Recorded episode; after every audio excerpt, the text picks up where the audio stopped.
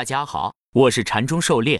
今天咱们来学习教你炒股票禅论一百零八课第六十三课第一节，替各位理理基本概念。咱们的讲解按原文对照逐段进行，力求贴近原文解读，弄懂每个重难点。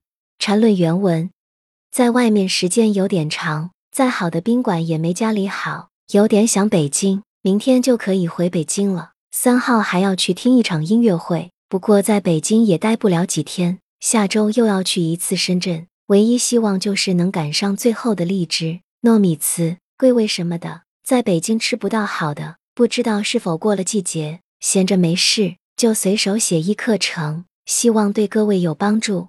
狩猎解读：禅师在外忙碌奔波，还百忙之中抽空熬夜来给大家更新文章，指导大家学习，解答相关疑惑。这是一种什么样的情怀？大家各自感受。本文对禅论学习和股票操作都是很有帮助的。希望大家都能明白禅师的良苦用心。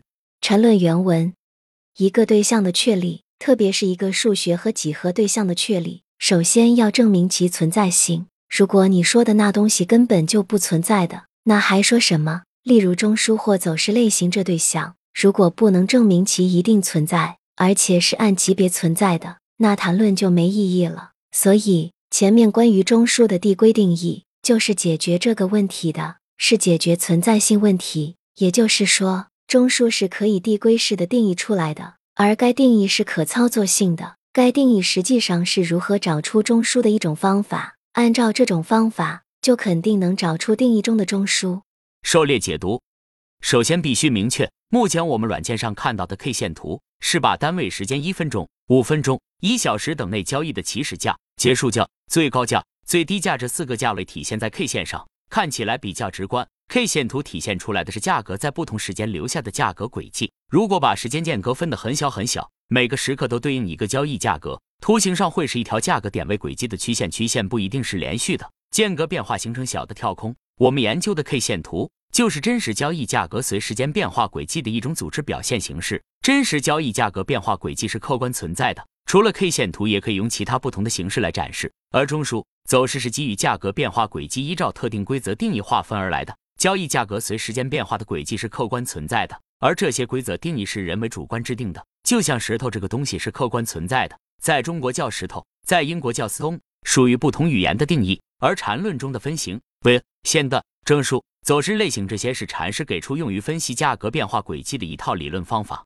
至于级别，一旦给定走势的级别是客观恒定的，就像一块石头，它重量是恒定的一样，当然是在环境恒定，比如地球引力相对静止的情况。但这个重量如何测量，就需要一套方法设备来测量，比如杆秤、电子秤等，可能用不同的设备测量出的结果也会有差异，因为标准不同，可能有的秤缺斤短两，就需要一套统一的度量标准和方法。对于缠论走势级别的度量也是一样的。禅师给出的中枢走势定义和递归方法就是衡量走势级别的标准。按照禅师给出的方法，就能够划分出走势，找到中枢，并确定其级别。走势中枢定义可以参看文章第十七课《走势中完美和理清禅论中枢概念》。禅论原文。但是，光是存在性定义或定理没什么意义。所谓的可操作性，有时候只是理想化或者数学化的。例如，可以证明自然数的质数分解是唯一的。而且可以很理想化的去设计这种寻找，但实际上用最大的计算机也往往不可能完成，因此就需要变通的方法来方便实际操作。同样道理，对于中枢和走势类型，也就有了关于不同级别的图形的研究。否则，都从最原始的分比成交去逐步定义寻找，那这可操作的操作也没什么操作性了。狩猎解读。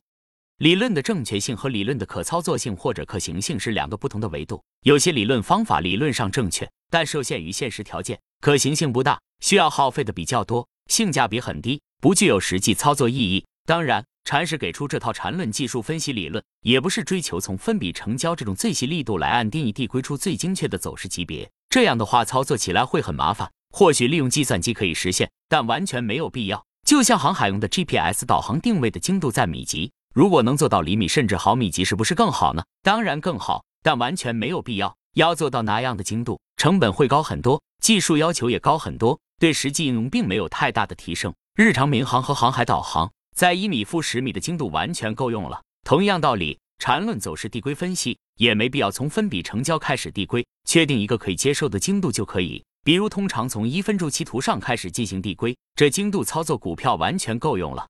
缠论原文，进而就有了不同级别显微镜的比喻，而实际上一般能得到的图最多也就是一分钟级别的，因此可以从这个图入手。当然，也可以从五分钟甚至更高入手，但这就等于把显微镜倍数弄小了，看到的东西自然没有一分钟的多且清楚。再次强调，什么级别的图和什么级别的中枢没有任何必然关系，走势类型以及中枢就如同显微镜下的观察物，是客观存在的，其存在性由上面所说最原始的递归定义保证。而级别的图就如同显微镜，不同倍数的看着客观的图，就看到不同的精细程度，如此而已。所以不能把显微镜和显微镜观察的东西混在一起了。